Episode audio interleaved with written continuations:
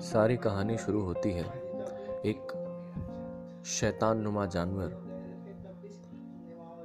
जिसे हिंदुओं ने अपनी संस्कृति में कभी भी शगुन नहीं माना। और मुझे आज भी याद है, जब मैं शाम के वक्त बाहर खेला करता था, बचपन में अपने पुराने दोस्तों के साथ में। उस वक्त जैसे ही शाम होती, चमगादड़ों का कुछ हुजूम जैसा हमारे सरों के ऊपर मंडराने लगता। उस वक्त मम्मी की बालकनी में से आवाज़ आती, चलो बेटा, अब समय ज़्यादा हो गया है, घर के अंदर आ जाओ। ये वही डर था जब माँ को अपने बेटे के सर पर वो जानवर मंडराते हुए नज़र आता। और इसी चिंता के चलते हर माँ अपने बेटे को शाम के बाद घर में आने का निर्देश देती।